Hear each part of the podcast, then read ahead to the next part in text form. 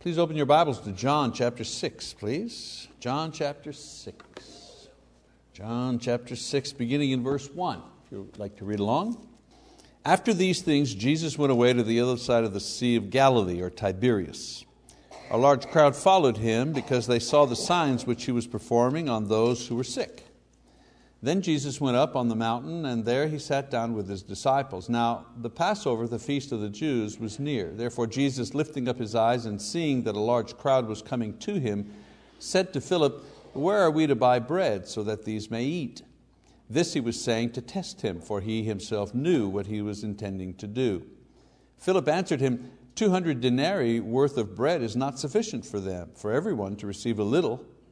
One of his disciples, Andrew, Simon Peter's brother, said to him, There's a lad here who has five barley loaves and two fish, but what are these for so many people? Jesus said, Have the people sit down. Now there was much grass in the place, so the men sat down in number about 5,000. Jesus then took the loaves, and having given thanks, he distributed to those who were seated. Likewise, also of the fish, as much as they wanted. When they were filled, he said to his disciples, Gather up the leftover fragments so that nothing will be lost.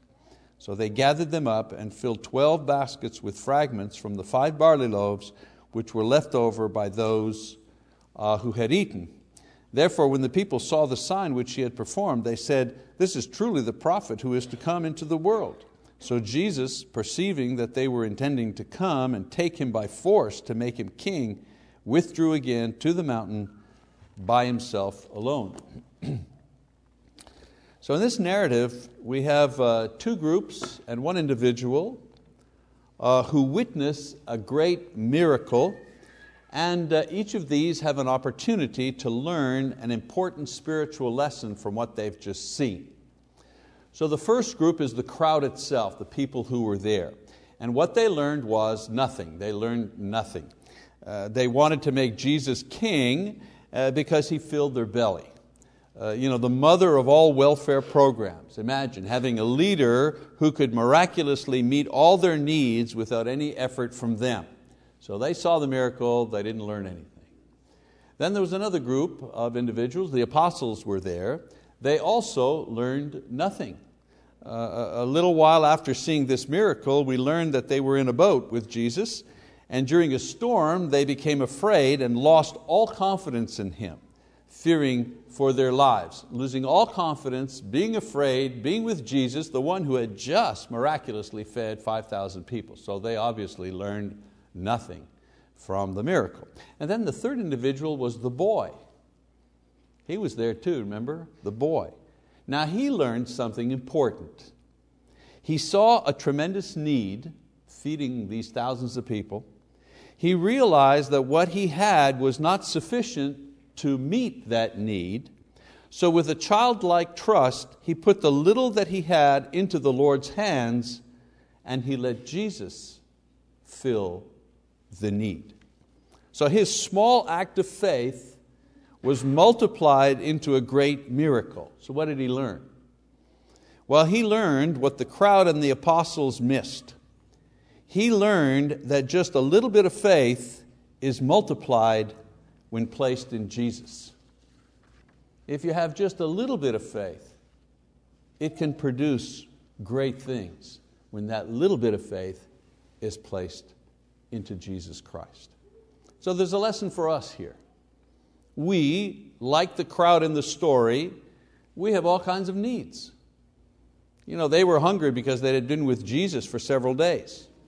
Well, in the same way, all humans, ourselves included, you know, we have physical needs, we have emotional needs, spiritual needs that require attention. Every single day we have needs. Now, there are different ways to respond to need, and this story illustrates that how we respond to our needs determines the quality of our lives and our ultimate success. So, the types of responses. So there's the crowd response, the crowd response to need. Well, the crowd mentality is to follow anyone or anything who has a quick and easy answer. That's the crowd response. For example, lose weight, but eat all that you want, never exercise, Just take this little pill. I remember seeing a sign once, several years ago, I think you may have seen it too. It was a sign on a post. You know, like you see these little cheap signs, you know, I buy old houses, or, well, there was this little sign hand drawn, and it says, um, uh, uh, lose 40 pounds uh, simply by applying cream on your thighs. I don't know if somebody needed to lose weight on their thighs, but, anyways, this was the sign. It was amazing. All you had to do was buy the cream, rub it on, boop, you lost weight. That's the crowd response. You know, give in, go with the crowd, go with what's convenient, whatever is easy, the easy way. So the crowd response you know, leads to a person to rationalize their poor behavior many times. So long as there is no pain, no restriction of self will, no restriction of pleasure, we're, we're willing to go with the crowd. We're willing to go with, you know, with what's easy. So the crowd response is well described by Jesus in Matthew 7:13 when he said, "Enter by the narrow gate. For the gate is wide and the way is broad that leads to destruction, and many, meaning the crowd, are those who enter by it. The crowd goes by the broad way, the easy way. That's, that's the crowd way. And so, one response to the pressures and needs of life is to go along with the crowd and do what everybody else is doing and go the easy way. The easiest route to achieve you know, the things that we need. That's the crowd response. Then there's a second type of response to need, and that's the analytical response to need. And this was the response actually given by the apostles. You know, the analytical response is the response of human wisdom. Now, in this case, Philip carefully figured out how much it would cost to provide basic minimum food for everybody. He even gave it a dollar amount. Boy, we're going to need a couple hundred denarii if we're going to feed this whole crowd, get everybody, you know, everybody gets a little bit, but he had it figured out. He had a plan. Now, had Jesus allowed it, they might have tried to achieve this with what they had. Let's pass the hat, see if we got a little money here. Of course, this response is well represented in our modern high-tech world of human achievement.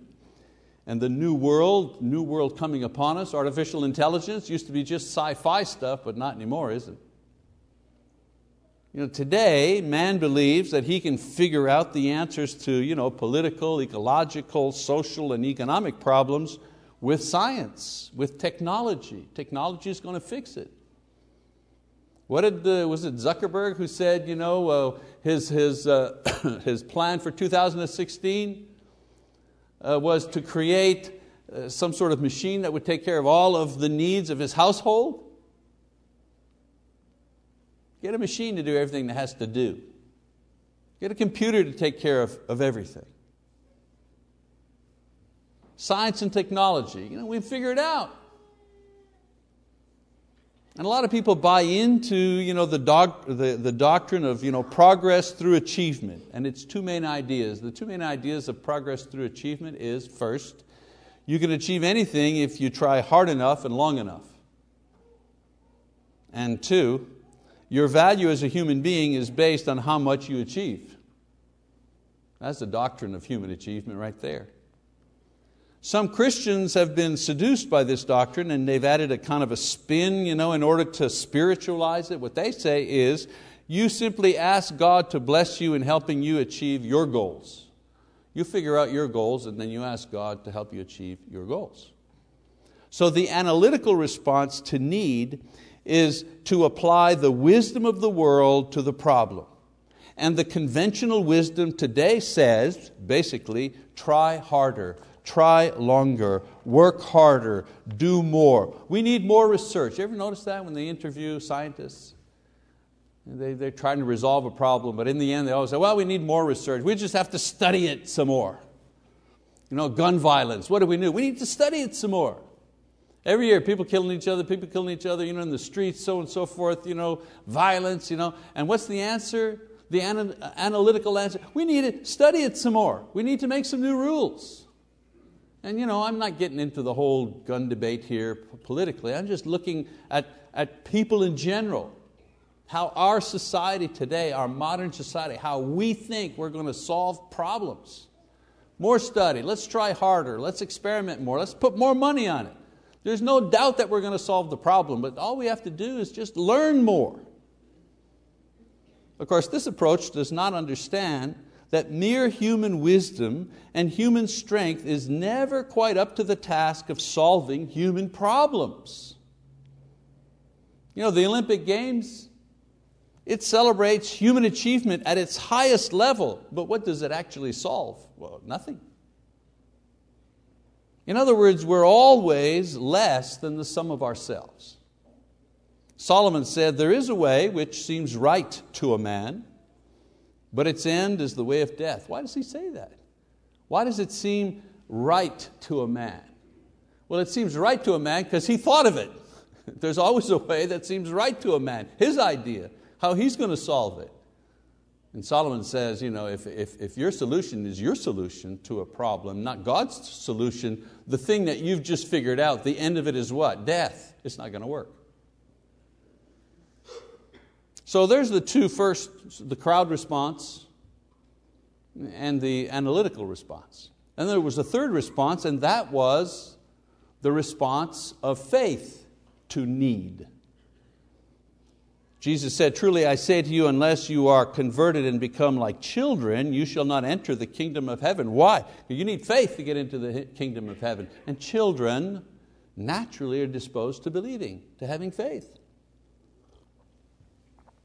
Now the child gave the response of faith in that he put what he had into Jesus' hands and he let the Lord fulfill the needs by multiplying what the boy had originally given to him.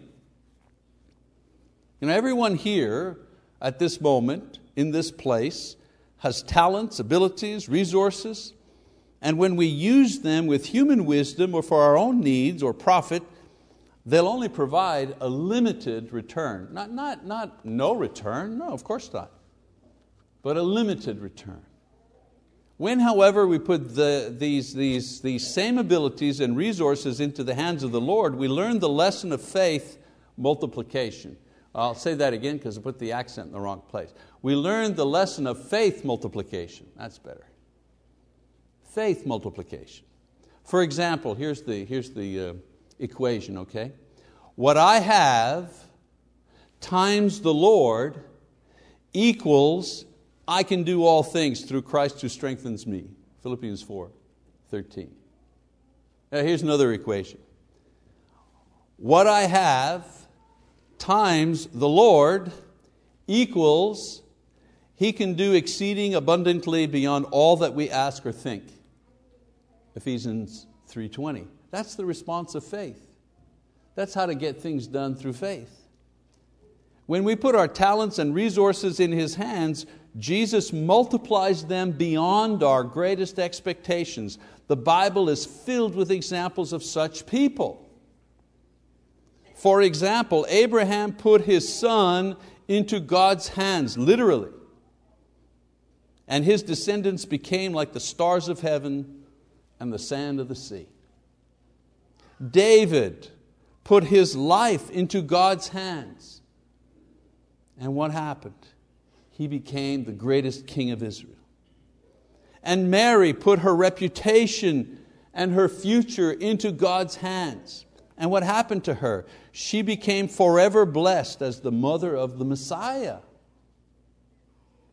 And Peter put his future into God's hands, and he went from fishing for fish to fishing for souls and found a much greater treasure. And Paul put his talents into God's hands and he became the greatest missionary, greatest epistle writer. And Jesus put his human life, even Jesus put his human life into the Father's hands. And what happened? He provided eternal life for all those who followed after him. You see the multiplication of faith, how that works? Here at Choctaw, if we put this church into God's hands, who knows what He'll do in the future? You know, sometimes uh, you know, when you get together with folks, people talk, visit, and so on and so forth. And then you, you know, the, the conversation, especially for Christians, uh, tends to gravitate towards the church. How's the church doing? And if you um, are in a position of responsibility, perhaps you're a deacon, an elder, something, you're, you're a ministry leader, somehow. A lot of times when we talk about the church among ourselves, sometimes it's like, eh, we worry. Ah, we're going to make the budget. You know, we worry. Boy, I wish we had more of this, or well, attendance is down, and oh boy, you know, we don't have the right teachers for this place, and how are we ever going to make it? And, you know, just we worry about stuff. And one of the things that, that comforts me is the thought, especially when I'm doing this thing, because I'm as guilty as anyone else. The thought that comes to me is that the church, you know, notice the name on the sign. It's called the Church of Christ. In other words, it's the church that belongs to Jesus Christ. It doesn't belong to Minister Mike or Minister uh, you know, uh, Harold or, you know, Minister Marty, eh, Deacon Joe. It doesn't belong to us. The church belongs to Him. He makes it rise. He makes it, it belongs to Him. He's responsible for it. I'm responsible for my task. I'm responsible for what the elders have assigned me to. Yes, I'm responsible for that but I'm not responsible for the church. Otherwise, it'd be called the Church of Mike. I don't think attendance would be that high if that was the name of the, the, name of the place. So the, the lesson is simple and it's sure. Our talents yield a much greater treasure, a much greater return when we put them into the Lord's hands. All right, so this is a fairly basic principle of Christianity. I think it's apropos. We've talked about the budget, we've had some exhortations about taking things you know, seriously and so on and so forth. Elders presented their vision, their view of some of the things that we're going to be doing next year. So I think this is fine, this lesson here. Let's remember to put our, you know, our talents, our expectations, our hopes, and so on. and So let's put that in the Lord's hands. Let, let Him work here. So I, I think that's okay to say that. But the question is, how do we know? How do, we, how do we know when our lives are really in His hands? That's the thing. Very nice to give an image, you know, put this into Jesus' hands, but how do we know we've actually done that? In other words, how do we know that we truly have given over our talents, our abilities to God? Because it's not always as simple or evident as handing over some bread and some fish.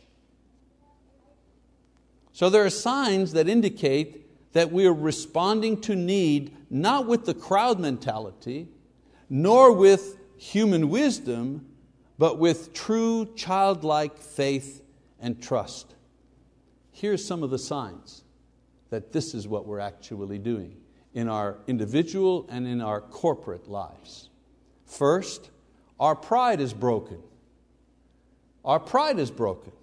You see, the source of our ineffectiveness is not the lack of skill or training or opportunity or money many times, it's usually pride. What, what was the thing in the newspapers? A perfect example. Uh, uh, the, the, the Mexican drug lord, El Chapo, escaped the high maximum prison in Mexico. It cost $2 million to dig the tunnel. It was ingenious and it took months, but they pulled it off and he escaped. Imagine, he escaped. So they caught him again. And why did they catch him? They caught him because he was reaching out to actors and producers in order to make a film about his life. Serious. Sean Penn, the American actor, actually met him to discuss what kind of a screenplay, what kind of movie this would be. Can you imagine that? And because of that, the Mexican Marines and intelligence officers managed to track where he was at and captured him. Pride, vanity. You know, many times we're too proud to change or to learn or to try or to repent. And, and that pride is usually the cause of a lot of our, our problems. God will glorify Himself through us only when our pride is broken, not when we become more skilled, more wealthy. What did somebody say? One of the jokes going around because of the Powerball, you know, the billion dollar prize. And I saw this joke where somebody was praying and saying, Lord, please let me prove to you that I could have a billion dollars and not change. it's not wealth that we need, it's humility. it's humility that we need. These are gifts that He gives to us, not the other way around. Having talent does not glorify God. It's using talent to serve Him. That's what glorifies God. When our pride is broken, the opportunities to grow and to serve, to be profitable for the Lord, are greatly multiplied. We really become a useful Uh, object in his, in his hands. You know, the little boy, he knew that he didn't have the answer, but he gave his lunch to Jesus with the hope that maybe he had the answer. You know, what gives glory to God is when you are able to say to Him or to someone else, I'm sorry. When you're able to say to someone and willing, let me help you. When you have the courage to say to someone, will you study the Bible with me? It takes humility to be able to say those kind of things, but those are the kind of things that glorify God. It's only possible to say these if your pride is broken. But when you can say these things, the blessings in your life are multiplied greatly. So if we want to really be profitable for the Lord and fruitful for the Lord, let's not ask for more skills, let's ask for more, uh, more humility. A very difficult thing. You know, like we, we say, never pray for patience. You know, you pray for patience and the roof caves in, right? It's also it's dangerous to say, Lord, please humble me, help me to learn humility. Well, believe it or not, that's a very hard lesson because humility usually comes through pain in some way or another. But the value of it, once it's learned, is, is tremendous. Well, another sign of true childlike response of faith is when an individual is be, be, is becoming at peace with God. They know it in themselves and they share it with others. Because peace does not come with meditation or medication or being by yourself or having money in your savings account or your house paid off, all good things, gives you a certain feeling. These things create some kind of security, but not peace with God. Peace with God comes only when we submit to God. And we submit to God when we finally abandon our desire for personal accomplishments, personal self sufficiency. We have no peace because the desire for glory and self justification is incessant. We work so hard to not have to depend on anybody. I don't want to depend on anybody. And that's okay to be independent, to take care of your things, take care of your own business, not you know, be dependent on someone else for no reason. But many times we take that idea too far to the point where we don't even want to depend on God for anything. This desire is mastered only when we realize and accept that without Jesus Christ, we can do nothing. But with Him, even our smallest efforts can yield tremendous results. And when He says, you know, without me you can do nothing, doesn't mean you can't walk across the street or you can't laugh or you can't you know, plant a tomato plant. He's saying you, you can't do anything to please God. You can't do anything to transport yourself from this human dimension to the spiritual. You can't do that by yourself. You need me to do that. We have peace with God when we realize that everything we do in the name of Jesus, even giving that cup of cold water, Everything we do in the name of the Lord has eternal consequences and eternal benefits. When we abandon the desire to accomplish by ourselves and for ourselves and begin using the principle of you know, multiplying by faith, one of the first benefits and signs is that we experience true peace with God. True peace with God. You know that peace that surpasses understanding, why does it surpass understanding because it's not a responsive analysis. You know, like the apostles, well, if we have this much money, we can feed all of these. You know, the peace that surpasses understanding is the peace that God gives us, and we can't figure out how He's done it all, but we know we have. And then one other sign, just pick three. One other sign of that childlike response the power of God becomes evident in us. You know, if they had collected money to buy food, imagine they pass the hat around, they, they collect money to buy food, how would God have been glorified? Now we know that God makes the food, makes the food to grow, He, he maintains the sun in the sky. We understand that idea. But at that particular moment, when that crowd of thousands of people were hungry and they had a need, an immediate need, how would God have been glorified if the apostles passed the hat and said, all right, we'll be back in three hours, we're going into the villages, and we're going to get bread, and blah, blah, blah, blah, and everybody eat, and everybody maybe, let's give thanks, thank you Lord, thanks for the bread, it's great, everything worked itself out, but would God have been actually glorified? Or if the boy had simply shared his lunch with a couple of the apostles and even you know, given some to Jesus, how would God have been glorified by that?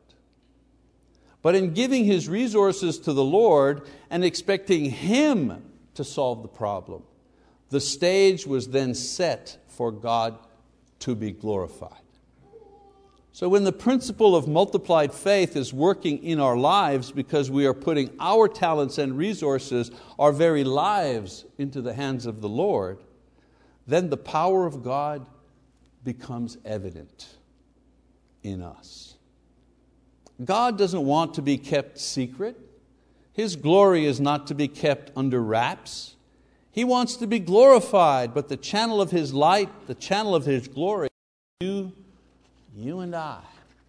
I mean, how many of us who know um, uh, Brother Jim uh, McCrae, you know, how many of us who've known him for years, big, strapping, strong guy, you know, and now has had to battle cancer for two years, two and a half years. How many of us have known PJ? Bright, cheerful woman, always a good word for everyone. She's had to minister to her husband, leave her job, minister to her husband day and night, not for two weeks. I mean, I had a cold for a week and I thought it was terrible, but two and a half years. And, and, what is it about, and I'm, not just them, we have many others in our congregation who have suffered silently for a long time, but I use them because I think a lot of people know them. What is it, that, what is it about their situation that makes us kind of respond to them? We're saying, we say to ourselves, how do they do it? The guys that I know, men you know, who like to hunt or fish or be out or play sports or you know, take care of their business or fix their house, they're saying, oh Lord, please, I, I couldn't do that. For two and a half years to be stuck in a chair in a bed, you know, having my wife have to take care of every, every single one of my needs, couldn't even get up and go turn the channel on the TV. What is it about that that's glorious in some strange way. That these two managed to be faithful and at peace and joyful and ready to ask you about how are you doing, how is your life, and thank you for visiting or calling, you're such a blessing to us. How do they do that? I'll tell you how they did that. They took that disease and that problem and literally put that thing into the hands of Jesus Christ. And I'm not just saying that in the service of my lesson. That's what they did. That's what they continually do from day to day to day. And what is the net effect of that? Well, God is glorified in their lives. We, we, we say to God, Lord, thank you for sustaining them. Thank you for helping them. Thank you for giving me even an opportunity to serve them in some small way, bring a meal, just visit for an hour, whatever. God's power is evident in our lives when our pride is replaced with submission and obedience when our slavery to sin is overcome, when good is done in Jesus' name and only for God's honor and not our own, when trials are endured with patience, when lies are overturned with truth, when hatred and jealousy and selfishness are conquered with brotherly kindness. Somebody comes at you with evil, somebody comes at you with an offense, with an offense, and you return, you come back with kindness and forgiveness. God is glorified.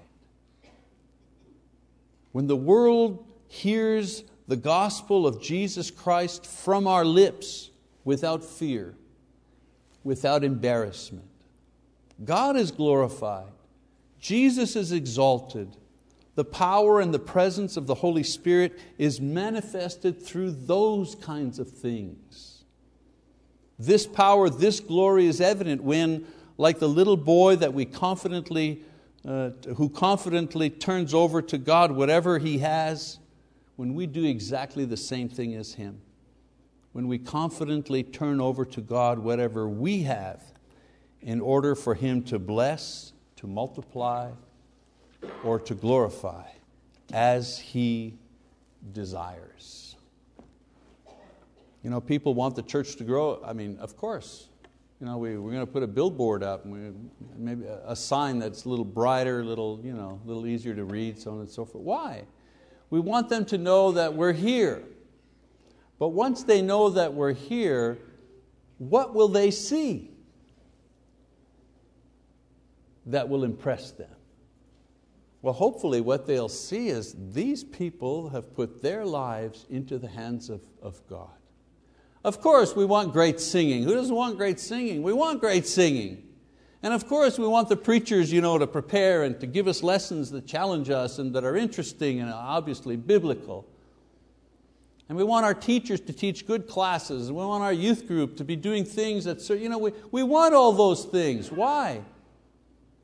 Because those are the things, those are the things that honor God. But nothing honors God and glorifies Him more than when each of us individually, no matter where we are at the stage we are at in life, when we put our lives into His hands. We're not here to impress the community. We're here to put our lives into God's hands. And they will be impressed by seeing God glorified through our actions. That's what we're here to do. And so the question that this story poses to us, obviously, how do we respond to life's needs and challenges? Do we go with the flow, the path of least, uh, least resistance, whatever feels good? Is that, is that, you know, is that our operating uh, uh procedure? Do we try to do it on our own? You know, when the going gets tough, the tough get going. Go and do it my way. Nobody's going to tell me what to do. You know, is that our, yeah, is that, is that our operational uh, mantra? Get out of my way because I'm going to do it my way? Or do we realistically assess what we do have, no matter how small, and allow God to multiply it in order to meet all of the needs and all of the challenges in our lives? So if you've been going along with the crowd, or if you've been going it alone, I heartily encourage you to respond like the child and to put your entire life into God's hands and let Him multiply His blessings in your life through faith. And if you do that, He will be glorified, you will be edified, and the world around you will receive the true witness of the church of Christ. So if you need to respond this evening in any way, certainly to respond to the invitation to repent and be baptized, perhaps you may need the prayers of the church for whatever uh, reason. Perhaps you've been visiting with us and have not yet uh, signaled your desire to be part of this congregation, put yourself under the leadership of our elders, whatever we have this opportunity now as Ron leads us in a song of invitation. Let's stand and sing that song, shall we?